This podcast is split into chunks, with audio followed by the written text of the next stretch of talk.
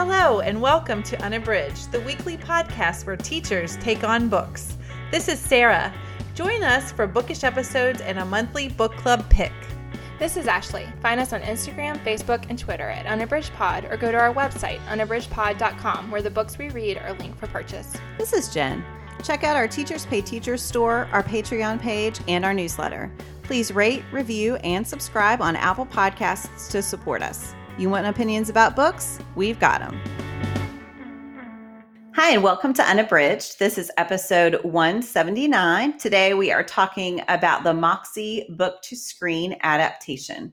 Before we get started, we want to let you know that we still have the Unabridged podcast reading challenge going on. This episode actually gives you some a great option for two of the categories or a category and a bonus category since this is a YA book Jennifer Mathieu's Moxie, and then the adaptation. So we have a nice community both on Facebook and on Instagram to share ideas about how to complete the different categories of the reading challenge. You can find us on Storygraph where you can log in your challenge books that you've read. So that's fun and you can compare it with other people. So yeah, let us know if you'd like to join. You can find out more information at unabridgedpod.com slash reading challenge 2021. All right. Well, to get started today, we are going to do our bookish check in. Ashley, what are you reading? So, I shared about this one on Instagram recently, so Sarah and Jen will know, but I am looking for comfort reads. I've been talking about that on my account and have shared a little bit on here, but we have a lot of tumult in our family life right now. And so, I found that I was reading a lot of romances, which I was really enjoying but then I was looking for something a little different, but still in the arena of comfort reading. And so I started Alan Bradley's Flavia de Luce book one, which is The Sweetness at the Bottom of the Pie. Yay! and both Jen and Sarah have shared about this one, and I knew that it would be fun and interesting. And I had you also had shared that the audio is great, and so I had seen it on Libro FM. They did that $5 audio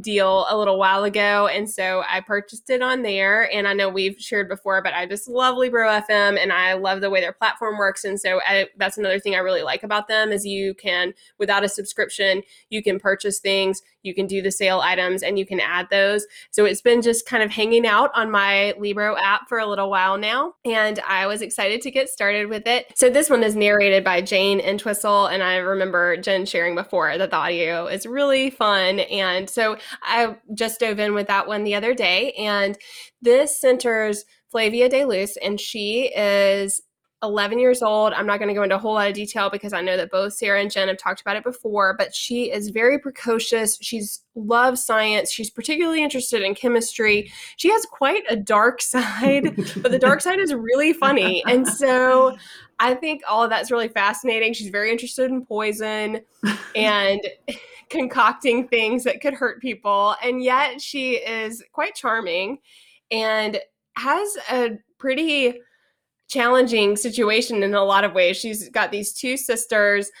She feels very distant from them they dump on her in the opening of this book. They dump on her the fact that she is adopted and mm. casually mention it over breakfast one morning and say that they weren't supposed to say anything and they were sworn to secrecy. And she was like, No, it can't be true. That can't be true. And they tell her a whole story about how her mother, who had passed away when she was very, very young, took all these pictures to the adoption agency to try to see if that looks like her. and so it's that kind of thing that she is always battling with those two older sisters and kind of concocting ways to torture them, it seems.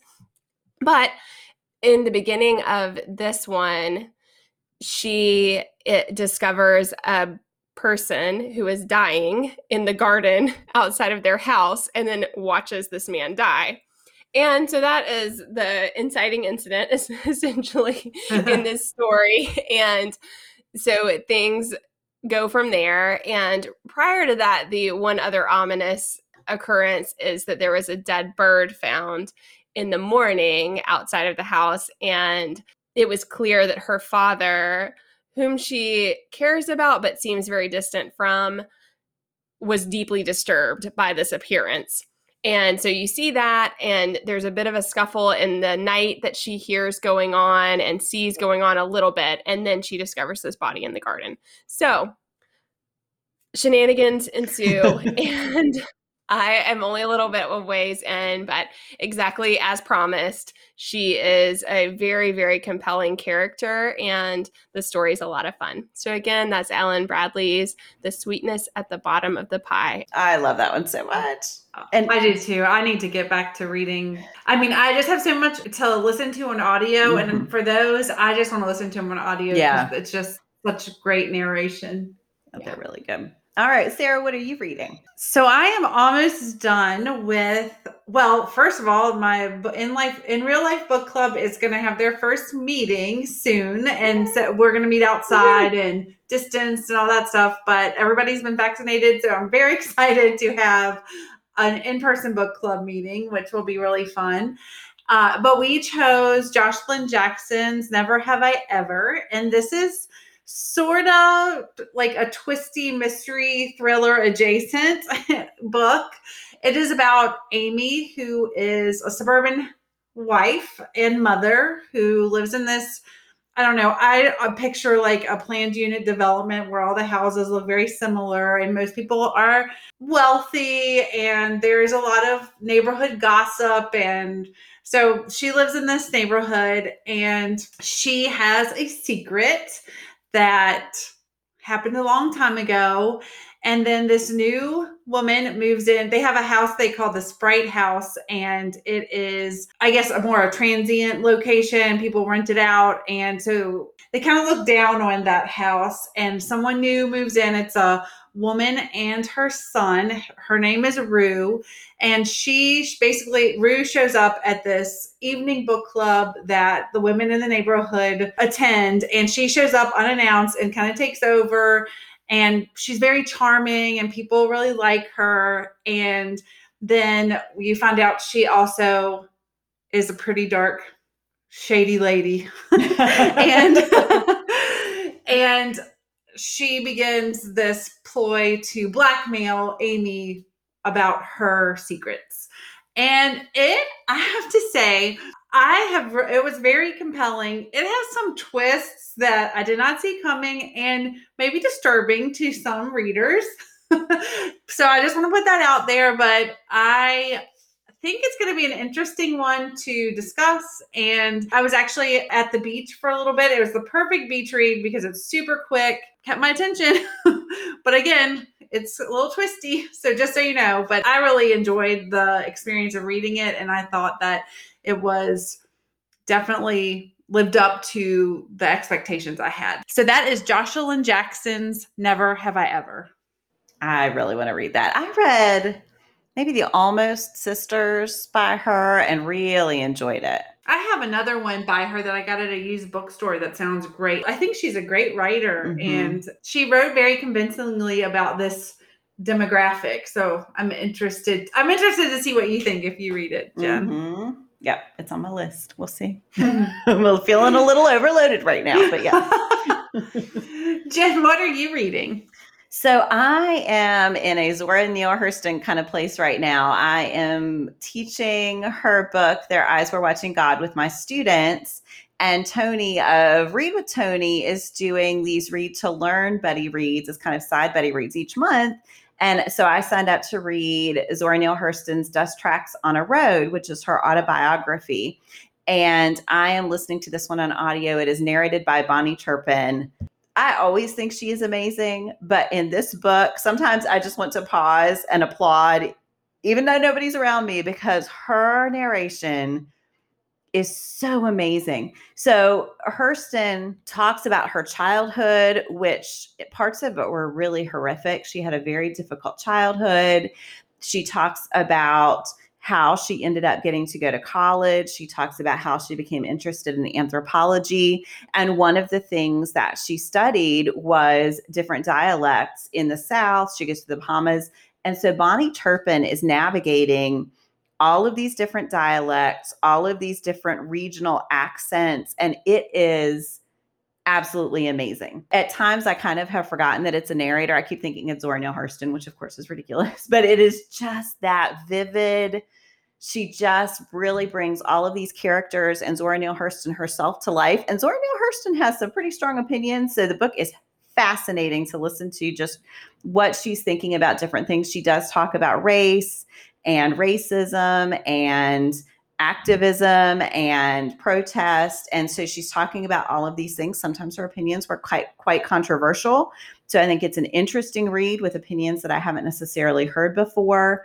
But i am just absolutely fascinated by hurston's life and by the stories that she's conveying. And again yeah if you have the opportunity to listen to this one on audio it is amazing. I'm thoroughly enjoying it that sounds great. I I have had that one on my shelf a long time and hadn't really gotten into it. I remember I think I started it and then just didn't gain a lot of traction. I love her, but I didn't make a lot of traction on it. But Bahni Turpin makes it very desirable to listen mm-hmm. and I can see how that's inviting into the book as well. I will say I thought the beginning was a little slow. It took me probably a chapter to feel really pulled into the book. I'm not sure why. I mean, it's the end of the school year, so I'm a little stressed, which may have something to do with it. But yeah, it's it's amazing. I will also say, just because I don't think I've mentioned this on the podcast, that I listened to Their Eyes Were Watching God narrated by Ruby Dee this last time, and that narration is also amazing. So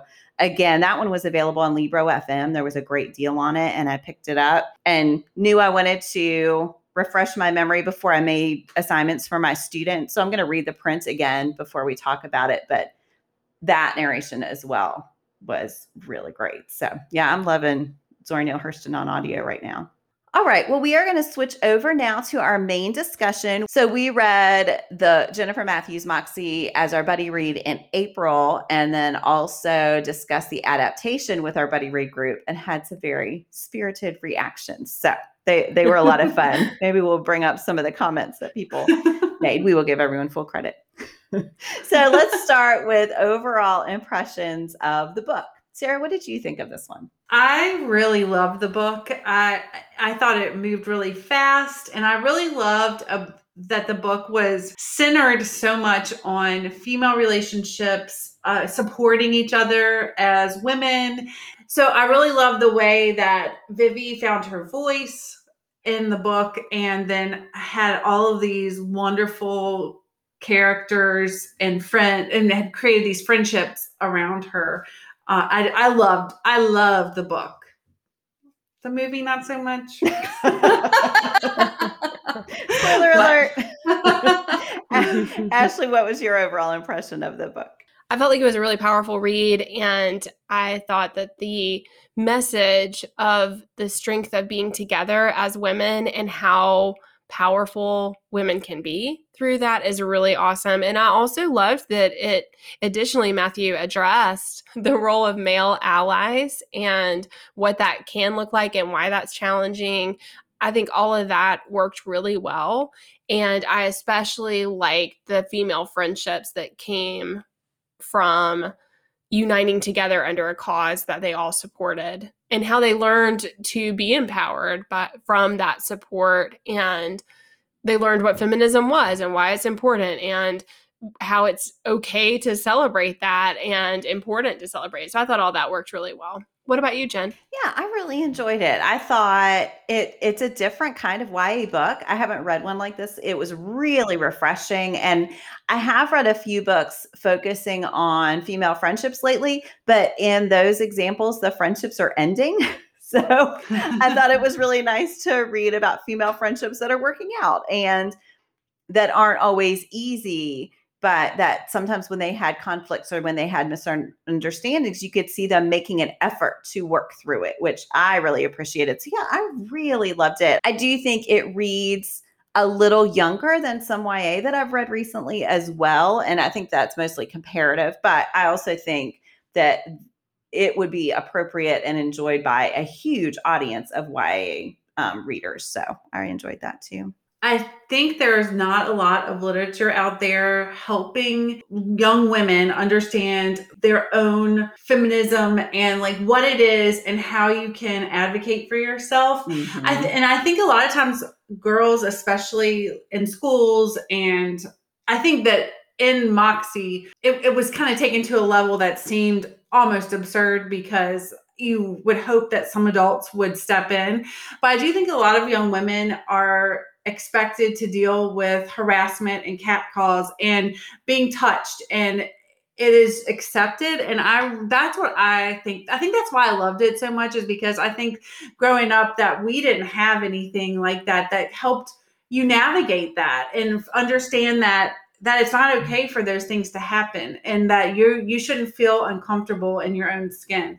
And i that's what i think really spoke to me. I think that's what really why i loved it so much is because it really provided a narrative that would help young girls navigate those situations that Mhm. are really difficult. And like i said i think in the book it is very and, and in the movie also it's so explicit that you would hope to God that someone would step in. But I mean, I think there's always an un- there's a lot of times an underlying thing happening with young women in schools and in other other populations too. But a lot of times, Mhm. young women are just expected to deal with those things. Yeah, and I thought it was kind of interesting that in our buddy read, so there were some things that when I was reading did strike me as being slightly exaggerated. That the like things about dress code and things about the types of harassment or explicitness that the boys were engaging in that they just got to pass.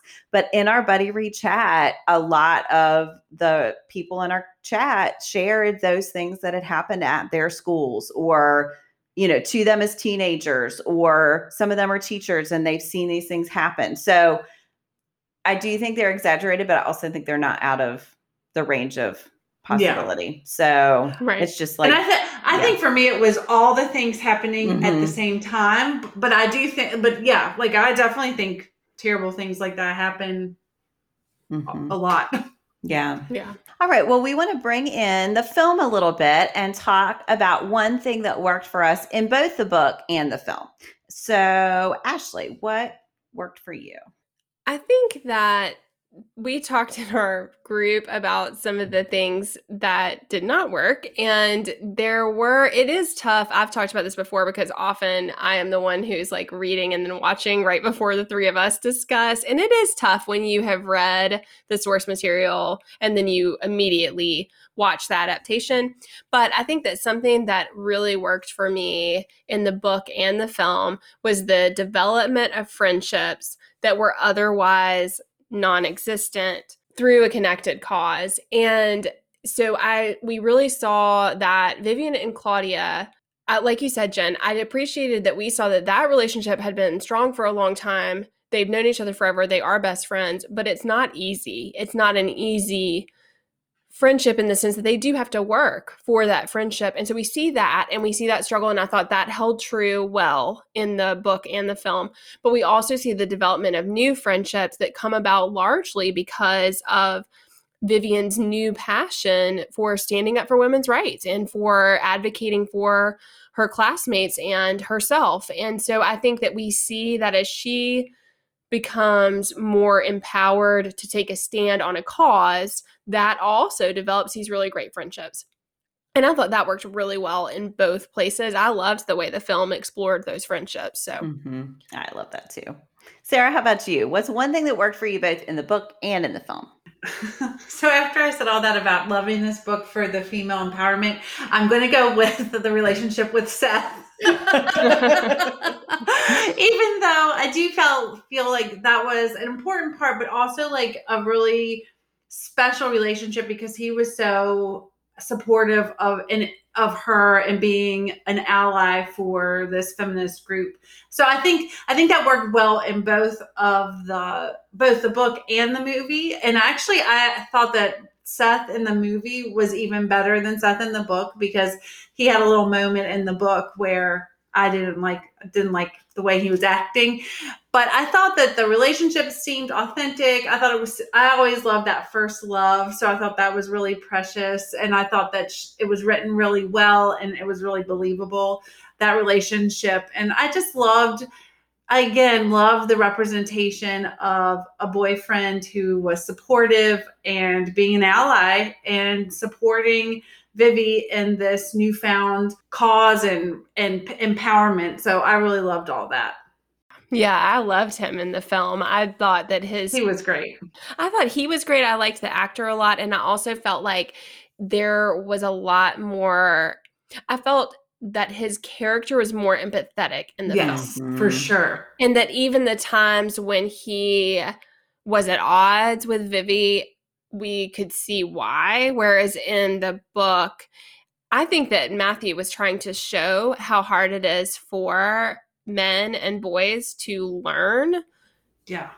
what it is like for females. So I do think that's what's happening there is that she's revealing that struggle to be an ally. If you are not the one experiencing the situation, it is hard. And so I Mhm. felt like that was what was happening, but because of that, I did not like him nearly as much. Whereas Yeah. in the film, he was just much more empathetic. And I mean, people in our group, some people felt the opposite because they felt like he was too perfect in the film and you didn't see any of those flaws. But for me, I really loved the way that he supported her in every situation. Yeah. Mhm. How about you, Jen? So I really loved in both the book and the film the way that this celebrates different ways of being an activist and different ways of being a feminist. Because I think sometimes there's this picture that it, so Vivian through the whole most of the movie does not put it out there that she's the one who's responsible for Moxie, that she's the one who's responsible for starting the zine. And all of these other girls start coming up with ideas about ways to support the movement and ways to further the movement. And I kept expecting for Vivian to get resentful and for her to feel like she wanted to take credit and to be, stand up and be a leader. And she never does that. And I thought it's so interesting that I've been conditioned to feel that that's what people want who want to stand up for what's right. And so I thought it was really great that she really was just trying to make a change, but that she didn't need it to be associated with her in particular. And I thought as well that Emma, now I thought this worked better in the book than in the movie, but I did appreciate that in both Emma, who is a cheerleader, is welcomed into the group. And I think sometimes there are stereotypes out there about what it means to be the right kind of feminist. This makes me think of Roxane Gay and Bad Feminist. But anyway, to be the right kind of feminist. And I think you see them working through the fact that you can be a feminist in a lot of different ways. And so I really appreciated that in both.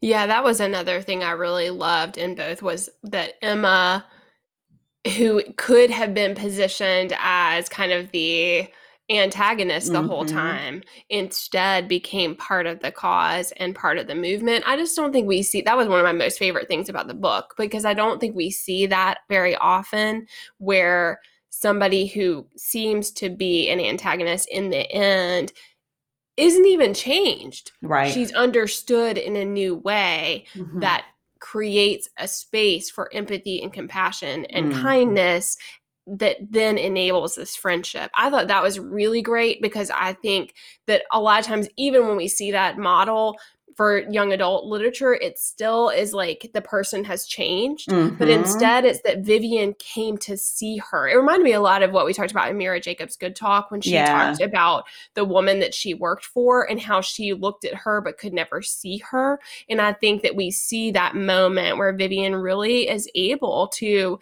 see Emma as a person instead of this stereotypical shadow that she had believed her to be the whole time. I think we see that too with Claudia, that she's so frustrated with Claudia that she's not putting stars and hearts on her hands and that she's not there in the book it's in a robe and in the movie it's in a tank top for their activist movement moment i guess and we see that claudia can support the movement too but it can be in a quieter less obvious way Yeah. uh, so yeah I, I thought that was really nuanced and really well done so we want to move on and just focus a little bit on some changes from the book to the film and what we thought about those. So Ashley, I'm going to let you start. What do you think? So, something that I did not like at first, but came around to really appreciating was that in the film, the principal is female. So, that was a huge difference because in the book, the principal is male and also is the father of Mitchell.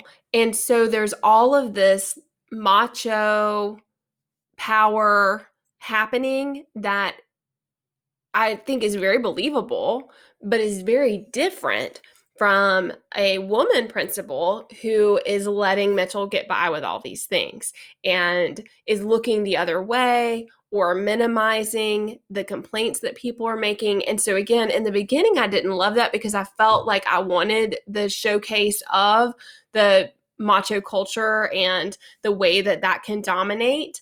Ultimately, I liked that there was a statement being made that women play a role too, of course, in the way that things are and how things don't change.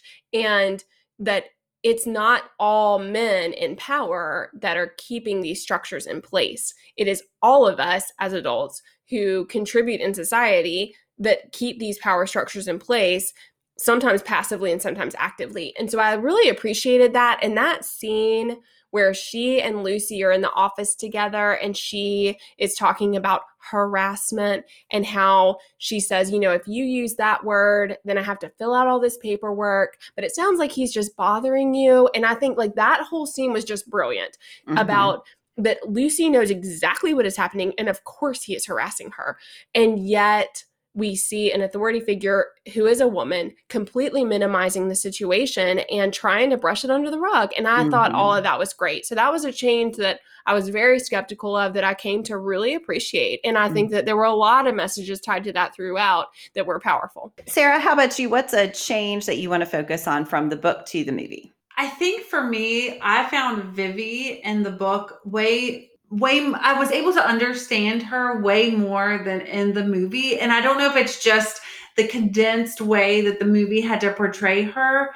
I just didn't feel that I didn't feel like her outrage. It just didn't seem mm. to be like a like a progression that I understood. It just seemed I guess I didn't buy when she first did Moxie in the movie. I didn't buy why all of a sudden she was creating this thing and in the book, I did. Like in the book, I thought it was all very well paced. But in the movie, there was just some things that they chose to focus on with Vivi's character that I just didn't.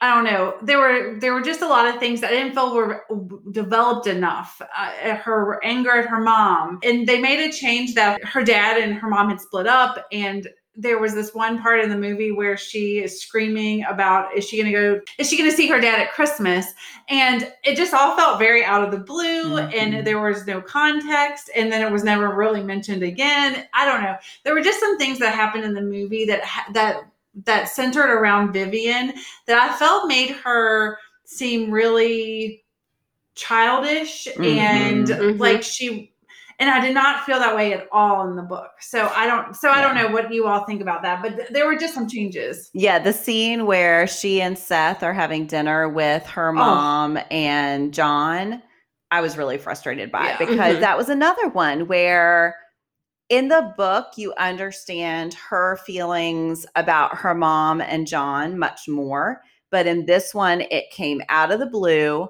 and then she has this complete meltdown. Seth is trying to be supportive. She screams at him. It just, yeah, it escalated way too quickly and went far beyond what seemed reasonable is not the right word, but it seemed uh, to fit with her character. well, and the champagne too. The champagne scene where they're at a football yeah. game and she has number one has a champagne bottle at a football game, and then and she's she, drinking out of the bottle very yeah. apparently. Yes, yeah. and then she walks home and like walks in. I mean, all that just it took me out and made me yeah. I just didn't like any of that. Yeah, I felt like in the book her character came off as being really nuanced and in the mm-hmm. film she just was a mess and not in a believable way, but instead in a her volatility was not believable, mm but she seemed way more volatile. That scene, that dinner scene really just did not work for me at all. And I kept thinking if I would have been, if that would have been me when I was a kid or a teenager and I would have acted like that in front of a guest and a two guests, basically, right. I would have been in big trouble. For sure. Well, and even afterwards, there wasn't the. I feel like in the book, she really connects to her mom. Mm-hmm. And in the film, it seemed that way, but then she was horrible to her several times. And that was one of the times. Yeah. Yeah, that was really frustrating to me because I felt like it took away from her resonance as a character. We could talk about Vivi, I think, for a long time because I felt like that was something that was a very big difference. But Jen, what is something you wanted to share that was a difference to focus on? You don't think we should just continue venting about this single character? Uh, so- it's funny because there were so many things that did work as far as the characters, but that one I really struggled with. And I didn't feel like it was the actor that was the problem. I think it's what Sarah said that we lost the pacing mm-hmm. and yeah. backstory that I think we needed to make us see all of her sides. And I think in the film, they're trying to show all of her nuance and it just doesn't play out because we're missing the background and we don't have the grandparents which right. we talked about that in the buddy read but i think we had a much better understanding of the grandpa her grandparents their connection to the mom, the mom's connection to Vivian, and then all of that and how that fit together. And I mm-hmm. think that mm-hmm. that made it harder without those layers. Anyway, what about you, Jen? Yeah. So again, there were a lot of things that didn't work, but I want to focus on one thing that I feel like mostly worked. I thought that they did very intentionally try to increase the representation in the film. I don't think it was always completely successful because sometimes it was on a superficial level but I appreciated there being increased diversity of race, of sexuality, of there's a transgender character, there's a character who is in a wheelchair. And you see how all of these girls are part of the movement and making a difference. And they share a little bit of their story. I thought Claudia, they really tried to give her a backstory and they made her the daughter of an immigrant. And you saw how that played into some of the choices she made.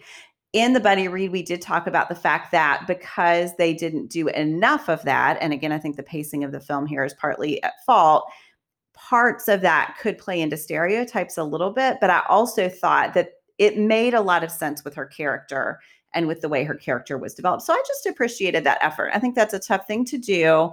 And I think they did it fairly well. Again, I don't think it works completely. I don't know. What did you all think about that? Yeah, I was really happy to see it. I liked seeing the inclusion of minor characters who have very specific struggles that people can certainly relate to. So the transgender student who who said about wanting to audition for a part that she wasn't allowed to audition for and then seeing her audition for that part later on, I thought that those were subtle touches that spoke to the range of the feminist movement and a way that that Amy Poehler even referenced that when she talked about feminism and her time and the ways that it was exclusive of a lot of groups. And I think that's certainly something that has been criticized of the feminist movement that is particular to white women. And it is not always inclusive of people of color, it's not always inclusive of transgender women. And so I thought all of that was was rich and I agree with your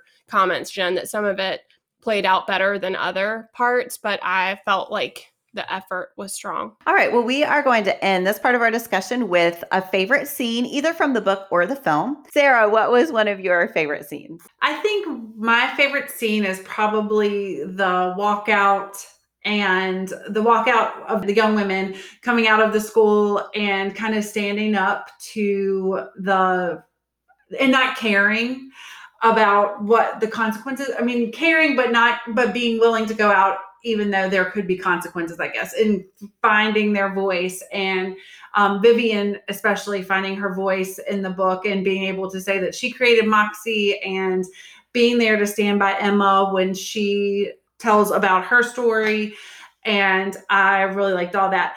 And I do want to say one thing I loved in the movie is the one change I loved in the movie that is also one of my favorite scenes is Mr. Davies. He is very different in the book in the book in the movie. And I love the part in the movie where he's where the teacher says where he says, you know, everybody needs to do what they want to do. And then he opens his hands and he has the stars and hearts. I love that so much because I love that he came around because really in the book, he was just terrible, in my opinion. Yeah. So yeah. I really like that part. But so mm-hmm. those yeah. are my favorite things. So, and all of that centers around that walking out and standing up and not, not and being willing to take the consequences that come with your actions in order to be an advocate and stand up for what you believe in, which I really appreciated.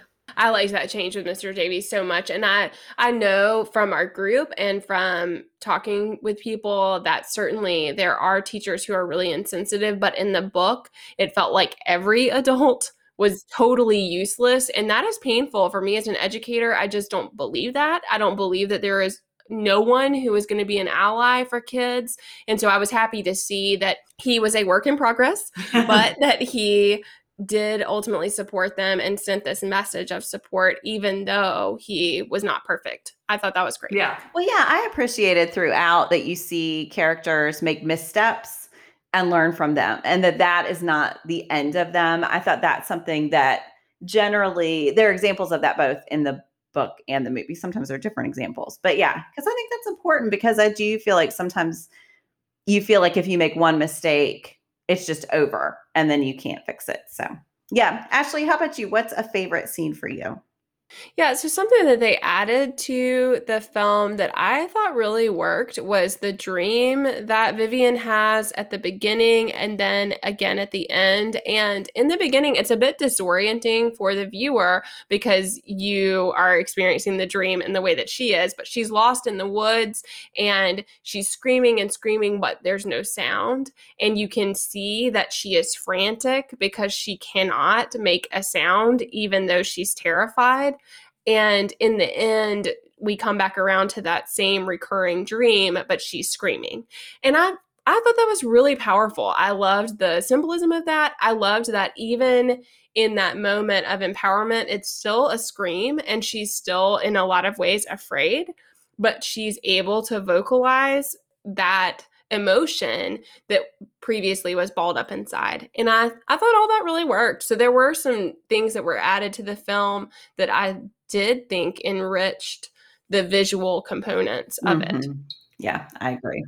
What about you, Jen? What's the favorite scene for you? I really liked, and this is both in the book and the movie. The initial thing in the zine that Vivian is encouraging everyone to do is to draw stars and hearts on their hands. And it's such a small step and it, claudia says what's that going to change she doesn't understand but it's so nice to see that that is a moment of just reaching out and communicating that people feel the same as you and to sort of bring people in and that's the moment when she connects with Kiera again and that's the moment when she's walking through the halls and she starts p- seeing people that she wouldn't have expected who have stars and hearts on their hands. And I just thought it's just really encouraging to think sometimes it feels so daunting to try to make a difference.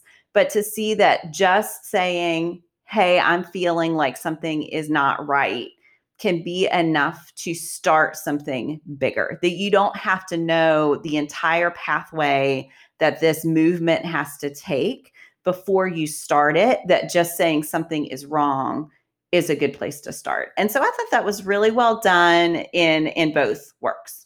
Yeah, I loved that too. And I loved one thing about that is how unbelievably self conscious she was about doing it. And I thought that played out well in both as well, that she was desperate to scrub it off her hands because even that small act was too much. And then as she found, which is true of teens, but is also true of adults, Absolutely. she found people who were doing it too. And insert, you know, in a lot of ways, taking the risk basically to to take a stand even though it was a small thing it is an act of courage to mm-hmm. do that and the courage is easier to find when you do it together and i thought that message was just really great i love that well, we had a great time talking with our buddy read group yeah. about this book and this movie. And I thought people had such wonderful insights. I'll just put a plug in here. If you have not joined one of our buddy reads or our book club chats, we have such a good time. We have such a great group of people who discuss with us and are willing to dig into these texts and think and learn. And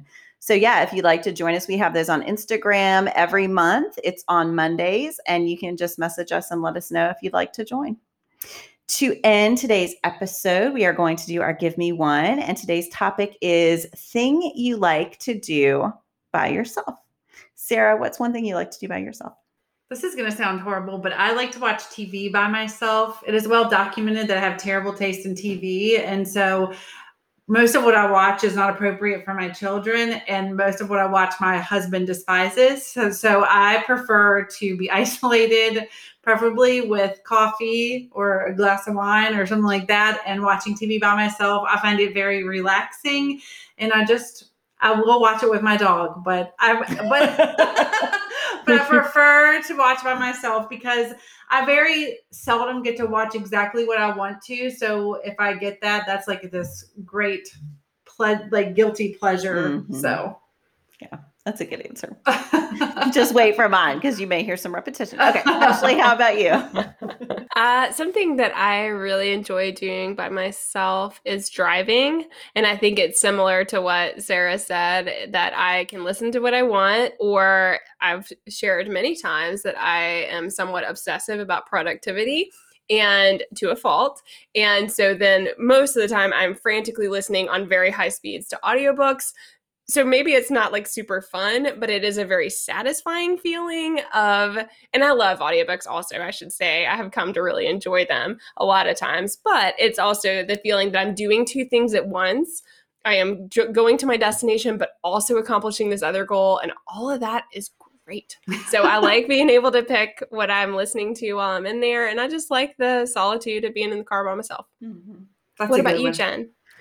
Yeah, I, I would echo both of those. So I'm just going to add a slight twist and say I do love to watch TV by myself. And I love to watch TV with my husband. We have very similar tastes, but sometimes because of life, we cannot always sit down to watch shows together. And so I allow myself to have a treadmill show that I am allowed to watch when I'm on the treadmill. And I try not to watch it otherwise because otherwise I will never get on the treadmill because I do not love to exercise. And so it's just nice to have that thing I can kind of cycle through on my own scale. I don't have to wait for him to be ready to watch. If he's having a busy night, I can still watch it on my own. So yeah, that, that would be mine.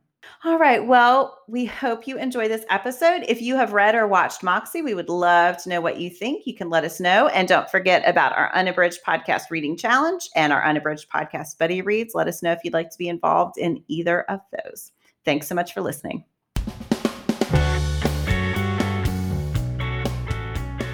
You have comments or opinions about what you heard today? We'd love to hear them.